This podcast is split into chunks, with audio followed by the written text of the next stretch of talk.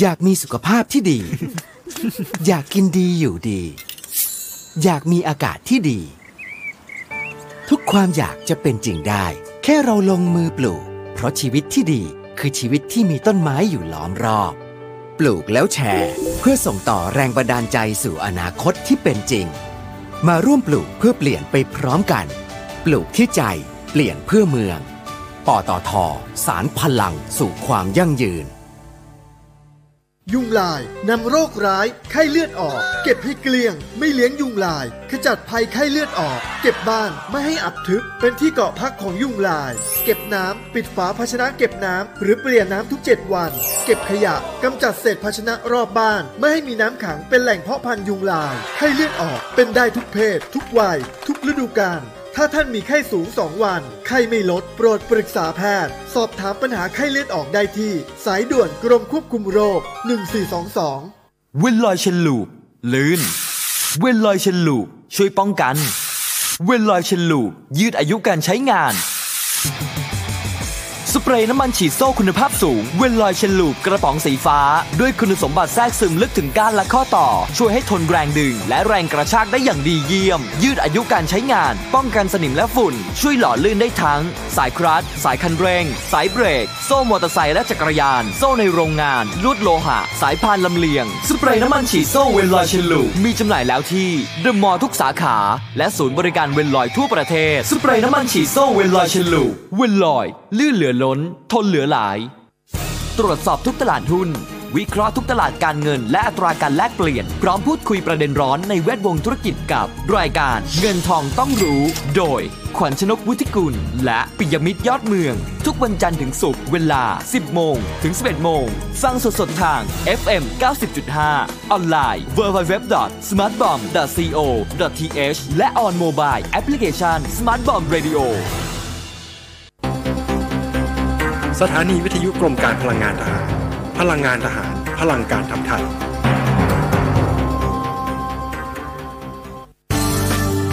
รายการ Insider Talk โดยธนงขันทองและทีมงาน น้ำมันเครื่องเวลลอย เวลลอย ลื่นเหลือล้น ทนเหลือหลาย สวัสดีครับ ขอต้อนรับเข้าสู่รายการ Insider Talk ครับ พบกันอีกเช่นเคยนะครับ ทุกวันจันทร์ถึงศุกร์ เวลา 7นาฬิกา30 นาทีถึงเวลา 8นาฬิกาทางมิติข่าว 90.5 ดำเนินรายการโดยผมธนงขันทองและทีมงาน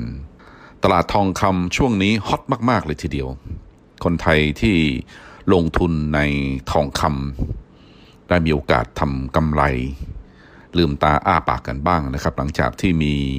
ประสบการณ์ที่เลวร้ายนะครับกับการลงทุนในทองคำเมื่อประมาณ 10 ปีมาแล้วนะครับ เพราะว่าช่วงนี้ราคาทองคำทุบสถิติใหม่ไปเรียบร้อยแล้วนะครับ โดยในวันที่ 27 กรกฎาคมที่ผ่านมา ทองคำขึ้นไปอยู่ที่ระดับ 1,940 เหรียญต่อออนซ์นะครับ เทียบกับระดับสถิติสูงสุดที่เคยทำเอาไว้ในช่วงปี 2011 นะครับ 1,900 24 เหรียญต่อออนซ์ตลอดระยะเวลา 8 ปีเต็มๆนะครับ หลังจากปี 2011 ที่ราคาทองคำขึ้นไปพีคในช่วงนั้น คือระหว่างช่วงปี 2012 ถึงปี 2019 ปรากฏว่านักลงทุนไทย หรือว่านักลงทุนที่ลงทุนในทองคำโดยทั่วไป ต้องทนทุกข์ทรมานนะครับ กับราคาทองที่ตกต่ำเพราะว่าถูกทางแบงก์ยักษ์นะครับ พวกบูเลียนแบงก์เทขาย ทุบราคาทองนะครับทำให้ระดับราคาทองปรับฐานลงมาเรื่อยๆนะครับ จนมาอยู่ระดับต่ำสุดที่ประมาณต่ำกว่า 1,100 เหรียญต่อออนซ์นะครับ หายไป ประมาณ 800 เหรียญต่อออนซ์นะครับ ก็ว่าได้ ถ้าคิดแบบไทยๆนะครับ คนไทยเรามักจะคุ้นกับหน่วยที่เป็นบาทมากกว่าออนซ์นะครับ ทองคำเคยทำระดับราคาสูงสุดที่ประมาณ 27,000 บาท ต่อทองคำหนึ่งบาท แล้วร่วงลงมาระดับต่ำสุดที่ประมาณ 18,500 บาทต่อ 1 บาทครับ เจ๊งกระนาวเลยทีเดียวสำหรับคนที่ยอมตัดขาดทุน แต่สำหรับคนที่ไม่ยอมตัดขาดทุนต้องถือยาว เพื่อที่รอวันนะครับที่จะได้โรงมาจากดอยนะครับ ที่เขามักพูดกันนะครับ เพราะว่าซื้ออยู่ในระดับที่สูงนะครับ หลังจากนั้นส่วนมากนะครับ คนที่ลงทุนในทองจะรู้สึกเข็ดนะครับที่จะกลับมา เข้ามาในตลาดทองอีกครั้ง เพราะว่าเล่นยากครับ ไม่รู้ว่าจะดูปัจจัยพื้นฐานอะไร ราคาอยู่ดีๆนะครับ ถูกทุบไล่ลงมาอย่างรุนแรง แบบไม่มีเหตุผลพอเพียงนะครับในการอธิบาย ในช่วงที่มีการทุบราคาทองนะครับ อย่างที่ได้เรียนผู้ฟังได้ทราบระหว่าง 1912 ถึง 2019 ที่ผ่านมานะครับ มีการออกข่าวอย่างต่อเนื่องในช่วงนั้นว่า ทองคำเป็นทรัพย์สินที่มีความเสี่ยงสูงนะครับ risk asset อย่างหนึ่ง ในแวดวงการเงินบ้านเรา ก็มีการจัดชั้นทองคำว่ามีความเสี่ยงสูงอันดับ 8 เลยทีเดียว คือเสี่ยงสูงสุด เพราะว่ามองตามนิยามของฝรั่งนะครับ ที่มองว่าทองคำเป็นทรัพย์สินทางเลือกนะครับ alternative asset ที่นักลงทุนควรจะเลือกลงทุนเป็นอันดับสุดท้าย ในการจัดพอร์ตการลงทุนของนักลงทุนนะครับ โดยทั่วไปนะครับ เขาจะมีการแนะนำให้มีการกันเงินส่วนหนึ่งลงในหุ้นนะครับ ซึ่งมีความเสี่ยงนะครับ แต่ว่าก็ให้ผลตอบแทนที่ดี ลงทุนในบอนนะครับ หรือว่าพันธบัตรมีความเสี่ยงต่ำ แต่ผลตอบแทนก็ต่ำด้วยนะครับ ให้ลงทุนในพวกอสังหารีดนะครับ หรือว่าการลงทุนแบบอื่นๆ แต่ว่าถ้าหากว่าเราลงทุนในทองคำเนี่ยถือว่าให้เลือกเป็นอันดับสุดท้ายเลยทีเดียว เพราะฉะนั้นสัดส่วนของพอร์ตการลงทุน ทั้งในระดับโลกเลยทีเดียวนะครับ แทบที่จะไม่มีทองคำเลยนะครับ ทองคำ มีสัดส่วนน้อยมาก ๆ หรือว่าแทบจะไม่มีเลย ทางกองทุนการเงินระหว่างประเทศก็มีการแนะนำธนาคารกลางของประเทศต่าง ๆ ทั้งหลายนะครับว่าให้ถือทองคำเป็นสำรองนะครับเป็นเงินสำรองระหว่างประเทศ เป็นทุนสำรองระหว่างประเทศ ไม่เกิน 3%ของเงินทุนสำรองระหว่างประเทศทั้งหมดที่ถืออยู่ถือว่าเป็นสัดส่วนที่น้อยมากนะครับ เนื่องจากว่า เราอยู่ในยุคของ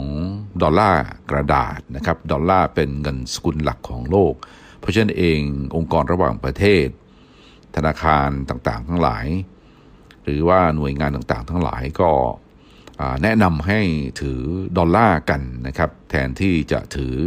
ทองคำเนื่องจากว่าทองคำถูกมองว่าเป็น risk asset ที่ซื้อมาแล้วไม่เห็นจะมีประโยชน์อะไร นี่คือความเห็น ของนายวอร์เรนบัฟเฟตนะครับซึ่งเป็นกูรูทางด้านการลงทุนนะครับนายวอร์เรนบัฟเฟตบอกว่าผู้ที่ลงทุนในทองคำเป็นคนที่ stupid นะครับแปลว่าคนที่โง่นะครับ เนื่องจากว่าลงทุนในทองคำแล้ว ไม่ได้ผลตอบแทนอะไร ไม่มียิวไม่มีดอกเบี้ย ซ้ำนะครับถ้าหากว่าซื้อมามาก ๆแล้วมีปัญหา ไม่รู้ว่าไปจะเก็บไปที่ไหน ถ้าหากว่าเก็บในตู้เซฟของแบงก์ก็ต้องเสียค่าเช่าค่าดูแลนะครับ ทองคำเป็นโลหะ ถ้าพูดกันจริง ๆ แล้วไม่มีประโยชน์อะไร นี่คือความเห็นของนายวอร์เรนบัฟเฟตนะครับทำให้ในช่วงที่ผ่านมาทองคำนะครับ ถูกกดราคาต่ำมาตลอดและนักลงทุนไม่ค่อยจะให้ความสนใจ กับทองคำนะครับ ซึ่งมันก็จริงนะครับ อย่างที่ลุงวอร์เรนบัฟเฟตพูด แต่ว่าจริงในช่วงจังหวะเวลานั้นนะครับ ที่บอกว่าลงทุนในหุ้นในบอนด์หรือว่าพันธบัตรหรือว่าในตลาดอสังหาให้ผลตอบแทนดีกว่า เนื่องจากว่ามีการทำงานของ Magic Money นะครับ หมายถึงว่า เวทมนต์ทางด้านการเงินของธนาคารกลางของสหรัฐนะครับ ที่มีการอัดสภาพคล่องเข้าไปในระบบการเงินตั้งแต่ปี 2009 นะครับ ช่วยให้เศรษฐกิจของสหรัฐฟื้น จากหายนะของการล่มสลายของ Wall Street ในปี 2008 นะครับ ที่ Lehman Brothers หนึ่งในธนาคารวานิชธุรกิจของสหรัฐนะครับ ล่มสลายแล้วดึงเอาภาคการเงิน ล่มลงไปด้วยนะครับทำให้เฟดต้องเข้ามาพิมพ์เงินนะครับทำ QE เพื่อที่จะกอบกู้ระบบการเงิน กอบกู้แบงก์วอลล์สตรีทรวมทั้งเศรษฐกิจของสหรัฐ และตลาดหุ้นที่ได้รับผลกระทบอย่างรุนแรงเลยทีเดียวจากวิกฤตเศรษฐกิจในปี 2008 ที่ต่อเนื่องมาจากวิกฤตของ subprime ของปี 2007 การที่ เฟดนะครับเข้ามาพิมพ์เงินในช่วงนั้นทำให้ราคาทองนะครับมีการเพิ่มนะครับราคาขึ้นทั้งนี้เนื่องจากว่านักลงทุนมองว่าซึ่งก็ถูกนะครับไม่ผิดนะครับว่าการเพิ่มปริมาณเงินในระบบจะทำให้เกิดเงินเฟ้อหรือว่าหลายคนไม่มั่นใจนะครับว่าการปั๊มเงินของเศรษฐกิจ การปั๊มเงินนะครับของเฟดซึ่ง ถือว่าเป็นการพลิกตำราทางด้านเศรษฐศาสตร์เลยทีเดียว ที่เฟดเนี่ยเข้าไป monetize นะครับเข้าไปซื้อทรัพย์สินพวก mortgage backed securities นะครับตราสารหนี้ที่มีอสังหาหนุนหลังอยู่รวมทั้ง US เอ่อ treasuries หรือว่าพันธบัตรรัฐบาลสหรัฐนะครับ เฟดฉีกตำรานะครับ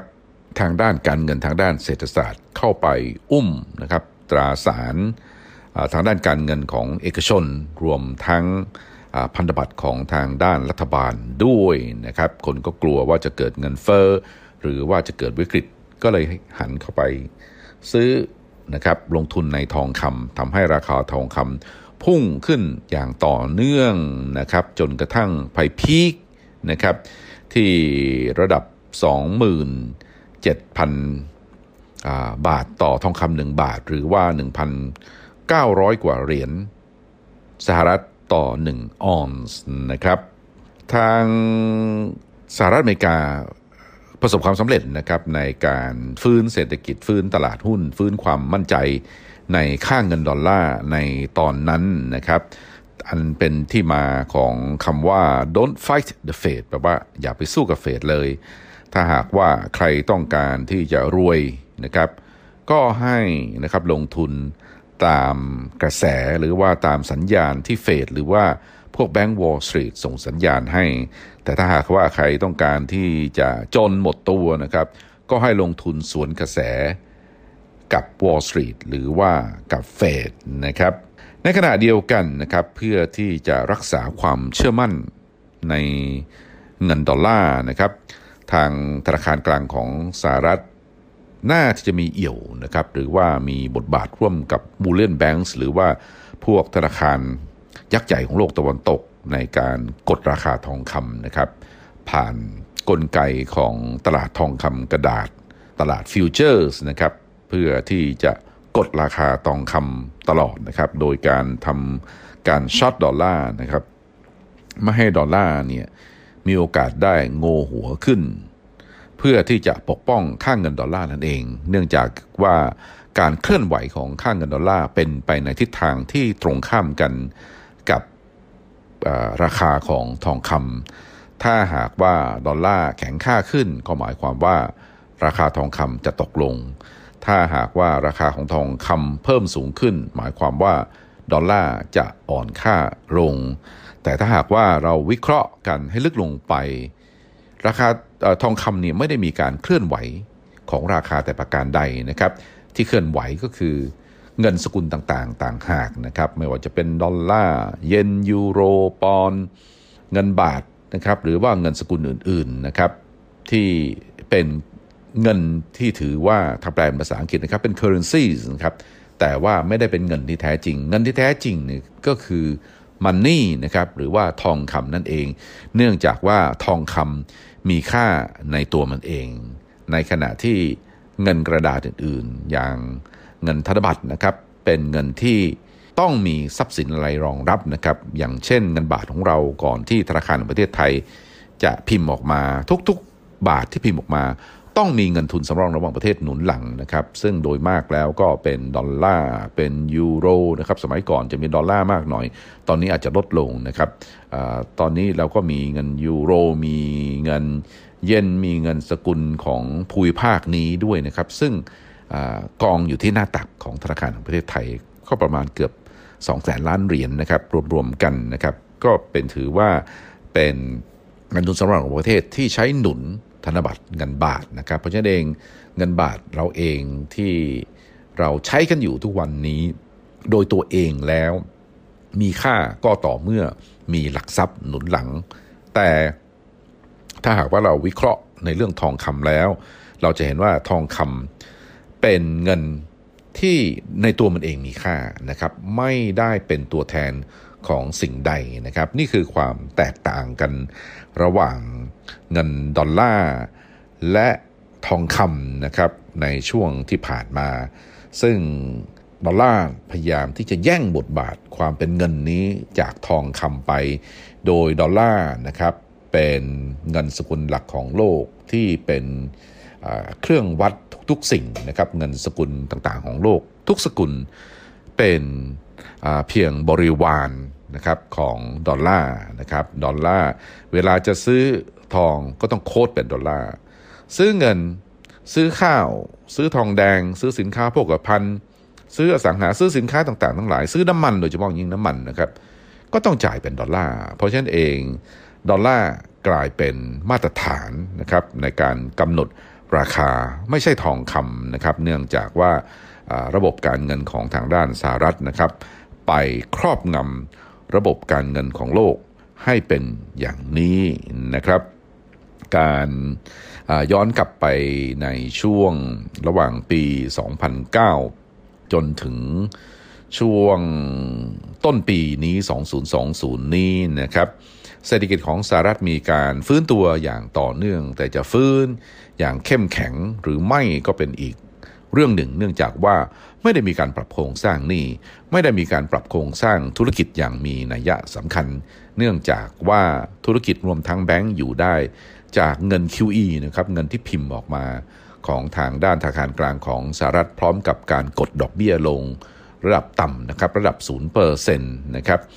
ทำให้ธุรกิจที่ไม่น่าจะอยู่ได้อยู่ได้ต่อเนื่องจากว่าสามารถเข้าถึงแหล่งเงินทุนที่ถูกต้องด้วยรวมทั้งแบงก์ต่างๆ ทั้งหลายนะครับที่ถ้าหากว่าไม่มีเงินของเฟดเข้าไปอุ้มแล้ว อาจจะต้องปิดกิจการหรือว่าล้มละลายไป สถานการณ์ก็ลาก ยาวนานมามาถึงช่วงนี้นะครับเป็นเวลา 10 ปีนะครับที่การขยายตัวของเศรษฐกิจของสหรัฐไม่สะดุดถือว่าเป็นการขยายตัวที่ยาวนานที่สุดนะครับ เมื่อตลาดหุ้นบูมรวมทั้งผลตอบแทนในตลาดบอลดี ผลตอบแทนในตลาดตลาดอสังหาดีนะครับ ธุรกิจอื่น ๆ ดี การลงทุนในทองคำจึงเป็นสิ่งที่ ล้าสมัยนะครับ เพราะว่านอกจากจะราคาตกต่ำแล้ว การเคลื่อนไหวก็ไม่ค่อยได้เคลื่อนไหวอะไรมากไม่เหมือนกับทองอหุ้นของสหรัฐที่บูมนะครับ ยิ่งทรัมป์เข้ามารับตำแหน่งประธานาธิบดีในปี 2017 ก็ยิ่งเพิ่มนะครับความน่าสนใจของตลาดหุ้นเพิ่มมากยิ่งขึ้น เนื่องจากว่าทรัมป์มีนโยบายลดภาษีนิติบุคคลนะครับ รวมทั้งภาษีอื่น 1.5 ล้านล้านเหรียญนนะครับการลดภาษีนี้ก็เท่ากับว่าเป็นการที่รัฐบาลใส่เงิน 1.5 ล้านล้านเหรียญเข้าไปในมือแบงก์เข้าไปในมือเอกชนนะครับ เอกชนก็เอาเงินนี้เข้าไป เล่นหรือว่าลงทุนในตลาดหุ้นนะครับ ไม่ได้เอาไปลงทุนในกิจการเพื่อการขยายธุรกิจนะครับ แต่เข้าไปเล่นหุ้นนะครับ รวมทั้งมีโปรแกรม Stock Buyback ด้วยก็คือการซื้อหุ้นคืนของบริษัทต่างๆ ทั้งหลายของสถาบันการเงินต่างๆ ทั้งหลาย ยิ่งทำให้บุหุ้นบูมนะครับทำเรคคอร์ดใหม่ตลอดเวลาเลยทีเดียวนะครับจำนวน Stock Buyback เนี่ยมีประมาณ 4 ล้านล้านนะครับ ทำให้ตลาดหุ้นของสหรัฐบูมสุดขีด อย่างที่ได้เรียนผู้ฟังได้ทราบนะครับ และราคาทองคำแทบที่จะไม่ค่อยได้ขยับเลยนะครับ เพิ่งจะขยับขึ้นไปบ้างนะครับมาอยู่ในระดับ 1,600 กว่าเหรียญนะครับในช่วงต้นมีนาคมนี้เท่านั้นเองนะครับ แต่สถานการณ์เริ่มที่จะเปลี่ยนไปตั้งแต่เดือนกันยายนปี 2019 เป็นต้นมา เนื่องจากว่าธนาคารกลางของสหรัฐหรือว่าเฟดมีการแอบพิมพ์เงินนะครับ เพื่อช่วยแบงก์วอลล์สตรีทที่ขาดสภาพคล่องอย่างรุนแรงในตลาด repurchase market นะครับหรือว่าตลาด repo ที่แบงก์มาปรับสภาพคล่องกันกู้ยืมเงินกัน โดยเอาพันธบัตรไปค้ำประกันนะครับ เมื่อแบงค์นะครับไม่มีสภาพคล่องยืมเงินไม่ค่อยได้นะครับทำให้ดอกเบี้ยในตลาดนี้นะครับสูงขึ้น 10%ตามปกติแล้วจะอยู่ที่ระดับประมาณ 2 ไม่เกิน2%นะครับถือว่าขาดสภาพคล่องอย่างรุนแรง เฟดก็เลยเข้าไปช่วยนะครับปล่อยกู้นะครับทำให้สามารถดึงเอาดอกเบี้ยลงมาสู่ระดับ 1-2%ได้นะครับ ปล่อยกู้ระยะสั้น ครบกำหนดก็ปล่อยกู้ต่อไปนะครับ ตั้งแต่กันยายนไปจนถึงช่วงก่อนที่จะมีการแพร่ระบาดของโควิด ปรากฏว่าเฟดมีการปล่อยกู้นะครับในตลาดนี้ไปถึงประมาณ 6 ล้านล้านเหรียญนนะครับ6 trillion US ดอลลาร์นะครับ ถือว่าเป็นเม็ดเงินที่สูงมาก ๆ เลยทีเดียว แสดงว่าแบงก์วอลล์สตรีทมี ปัญหาในรูปแบบใดในรูปแบบหนึ่งนะครับมิฉะนั้นเองคงไม่ต้องการเงินช่วยเหลือถึงขนาดนี้ คนวงในก็เข้าใจนะครับว่าระบบการเงินของสหรัฐมีปัญหาทำให้มีความพยายามนะครับหรือว่ากลับเข้ามาลงทุนในตลาดทองคำใหม่อย่างจริงๆจังๆตั้งแต่ช่วงนั้นนะครับ ช่วงปลายเดือนกันยายนปี 2019นี่ราคาทองคำอ่า เทรดกันที่ระดับ 1,465 เหรียญต่อออนซ์นะครับ ก็ยังคงห่างไกลจากระดับที่เคยขึ้นสูงสุดในปี 2011 อยู่ประมาณ 456 เหรียญนะครับขาดไปนะครับ แต่ว่าในช่วงเปิดปีใหม่ของปี 2020 มานะครับ วันที่ 2 มกราคม ทองคำขยับมาอยู่ที่ 1,528 เหรียญต่อออนซ์นะครับ พวกนักวิเคราะห์ ทองคำเริ่มมีคนฟังมากยิ่งขึ้น ว่าปีนี้น่าจะเป็นปีทองของทองคำนะครับ หลังจากที่ก่อนหน้านี้นักวิเคราะห์ทองคำพูดไป เหมือนแผ่นเสียงตกร่องนะครับ ไม่มีคนฟังนะครับ เพราะว่าราคาทองคำโดนกดจากตลาดโลกมาตลอดนะครับ เนื่องจากว่าพวกแบงก์ยักษ์นี่ต้องการที่จะปกป้องดอลลาร์นะครับ แต่ช่วง ช่วงเวลาหนึ่งที่สำคัญของตลาดทองคำเนี่ยเกิดขึ้นในช่วงเดือนมีนาคมที่ผ่านมา ซึ่งถือว่าเป็นจุดหัวเรี่ยวหัวต่อทางประวัติศาสตร์ทางด้านการเงินนะครับ ที่สำคัญที่สุดช่วงหนึ่งเลยทีเดียว ก็ว่าได้เนื่องจากว่าเกิดวิกฤตของโควิด ในเดือนกุมภาพันธ์ใช่ไหมครับ ในสหรัฐทำให้ตลาดหุ้นที่พีคในช่วงนั้น ปรากฏว่าตกต่ำอย่างรวดรวดเร็วเลยทีเดียว หายไป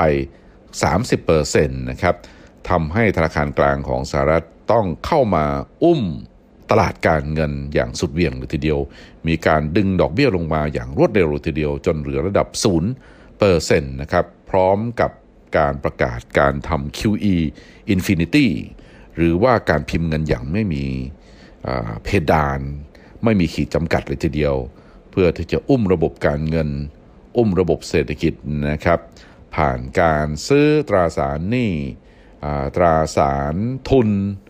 ตราสารการเงินของเอกชนนะครับรวมทั้งพันธบัตรของรัฐบาลด้วยถือว่าซื้อด่าเลยทีเดียว ก็เท่ากับว่านะครับวิกฤตการณ์ของโควิด ช่วยกลบเกลื่อนการพิมพ์เงินของเฟดก่อนหน้านี้ที่ได้พิมพ์เงินประมาณ 6 ล้านล้านนะครับเพื่อปล่อยกู้แบงก์วอลล์สตรีทนะครับต่อเนื่องกันมา เพราะฉะนั้นเองเวลาพูดถึงวิกฤตการณ์ของเศรษฐกิจของสหรัฐและการเงินณเวลานี้ ทุกคนก็พูดว่ามาจากปัญหาของโควิด ทั้งนั้น แต่ไม่ค่อยจะมีคนย้อนไปจนถึงเดือนกันยายนปี 2016 นะครับ ที่เฟดเริ่มเข้าไปอัดสภาพคล่องนะครับ เพื่ออุ้มระบบแบงก์ของ Wall Street นะครับ การที่ทางเฟดเนี่ยเข้ามาอุ้มตลาดหุ้น ก็ถือว่าเป็นภาระนะครับ เนื่องจากว่า ตลาดหุ้นเป็นกล่องดวงใจของทุนนิยมการเงินของสหรัฐเลยทีเดียว ไม่สามารถจะปล่อยให้เสียหายได้ เพราะว่าความมั่งคั่งทุกอย่างคนอเมริกันอยู่ในตลาดหุ้นกันหมด การกดดอกเบี้ยลง 0%พร้อมกับการพิมพ์เงินไม่อั้นนะครับเกิดขึ้นพร้อมๆกับที่รัฐบาลของทางด้านสหรัฐอเมริกานะครับ โดยทั้งสภาคอนเกรส กับทำเนียบขาวร่วมมือกันผ่าน กฎหมาย CARES Act นะครับที่ทางรัฐบาลก่อนหนี้ประมาณ 3.2 ล้านล้าน เพื่อที่จะอุ้มเศรษฐกิจนะครับแจกเงินให้กับผู้ที่ตกงานนะครับที่ได้รับผลกระทบจากวิกฤตของโควิดนะครับแต่เท่านั้นยังไม่พอนะครับ เพราะว่า 3.2 ล้านล้านนี่ใช้หมดแล้วนะครับในสิ้นเดือนกรกฎาคมนี้ ในเดือนสิงหาคมที่จะถึงมานี้ จะออกมาตรการ กอบกู้เศรษฐกิจอีกล็อตหนึ่งนะครับก๊อก2นะครับชื่อว่า Hills Act นะครับโดยจะมีการใช้เงินอีกประมาณ 1 ล้านล้านเหรียญนนะครับ เพื่อนเองนักลงทุนก็มองว่าการกดดอกเบี้ยลง 0%ทำให้การลงทุนในตลาดพันธบัตรรัฐบาลสหรัฐนะครับ 5 ปีตอนนี้ถือว่าได้ผลตอบแทนติดลบนะครับ เพราะว่าถ้าหากเงินเฟ้อออกไปนะครับ แม้ว่าตัวยิวยังไม่ติดลบนะครับ แต่ถ้าหากว่าถ้า หักเงินเฟ้อออกไป ผลตอบแทนนี้เป็นลบนะครับ คนก็ห่วงเรื่องนี้นะครับ เรื่องผลตอบแทนที่ดอกเบี้ยเป็นลบ ห่วงที่การที่เฟดยังคงจะพิมพ์เงินเพิ่มขึ้นไปเรื่อยๆนะครับ ยังไม่มีแนวทางว่าจะหยุดได้เมื่อไหร่ เนื่องจากว่าการขาดดุลงบประมาณของรัฐบาลสหรัฐยังคงสูงนะครับ ต่อไปเนี่ยอาจจะยังคงขาดดุลประมาณปีละ 1 ล้านล้านเหรียญหรือว่า 2 ล้านล้านเหรียญนนะครับ ปีนี้เนี่ยแค่ช่วงเดือนเมษาพฤษภามิถุนายนเนี่ยก็ป่าไป 3 ล้านล้านกว่าเหรียญแล้วนะครับ3เดือนนะครับใช้เดือนละล้านล้านกว่าเหรียญนนะครับ ต่อไปก็นี่ก็จะเพิ่มขึ้นไปเรื่อยๆ นี่ก็คือปัจจัยทั้งหมดนะครับ ที่ช่วยดันราคาทองคำพุ่งแตะระดับ 1,634 เหรียญต่อออนซ์นะครับในวันที่ 24 มีนาคม ก่อนที่จะพุ่งไปแตะระดับ 1,800 เหรียญต่อออนซ์ในวันที่ 8 กรกฎาคมหรือว่าต้นเดือนนี้นะครับ เดือนกรกฎาคมเนี่ยถือว่าเป็นเดือนที่ทองคำเคลื่อนไหวอย่างดุเดือดที่สุดนะครับ ขาขึ้นเลยทีเดียวจากพันแนะครับทะลุไปพันเอย่างง่าย ๆ เลยทีเดียวนะครับ ภายในเดือนเดียวนะครับ ทั้งๆทที่ก่อนหน้านี้เนี่ยราคาทองคำ กว่าจะขยับขึ้นได้นะครับสิบเหรียญห้าเหรียญสิบเหรียญค่อนข้างที่จะลำบากนะครับ ขึ้นไปสักพักหนึ่งนะครับ ก็จะถูกทุบลงมานะครับ จนกระทั่งทองคำทำสถิติอย่างที่ผมได้เรียนรู้ฟังได้ทราบนะครับ วันที่ 27 กรกฎาคมที่ผ่านมาได้ทำสถิติใหม่นะครับ 1,940 เหรียญต่อออนซ์ลบสถิติ1,000 921 เหรียญในปี 2011 นะครับ ตอนนี้ราคาทองคำยังคงอยู่ระดับต่ำกว่า 2,000 เหรียญอยู่ นักลงทุนก็มองว่าเมื่อไรจะไปถึงระดับนั้น ซึ่งอาจจะอีกไม่นานก็เป็นไปได้นะครับ พอแตะระดับ 2,000 เหรียญต่อออนซ์นะครับ หรือว่าถ้าคิดเป็นเงินบาทไทยก็ประมาณ 30,000 30,000 บาทไทยนะครับ 30,000 กว่าบาทไทยต่อทองคำหนึ่งบาท อาจจะ ถึงช่วงที่จะต้องมีการปรับฐาน เพราะว่ามีการขึ้นมาร้อนแรงนะครับ จะลงมาเท่าไหร่ไม่ทราบนะครับ แต่ว่ามองแนวโน้มข้างหน้าแล้วทองคำยังมีโอกาสที่จะพุ่งสูงขึ้นอีกต่อเนื่อง เนื่องจากการขาดดุล การคลังมโหฬารของสหรัฐ การกดดอกเบี้ยลง 0%และความเชื่อมั่นในค่างเงินดอลลาร์ลดลงนั่นเองครับสำหรับวันนี้รายการ Insider Talk เวลาหมดลงพอดีนะครับ ติดตามรายการนี้ได้ทุกวัน จันทร์ถึงศุกร์เวลาเดียวกันนี้ทางมิติข่าว 90.5สำหรับวันนี้ขอลาไปก่อนสวัสดีครับ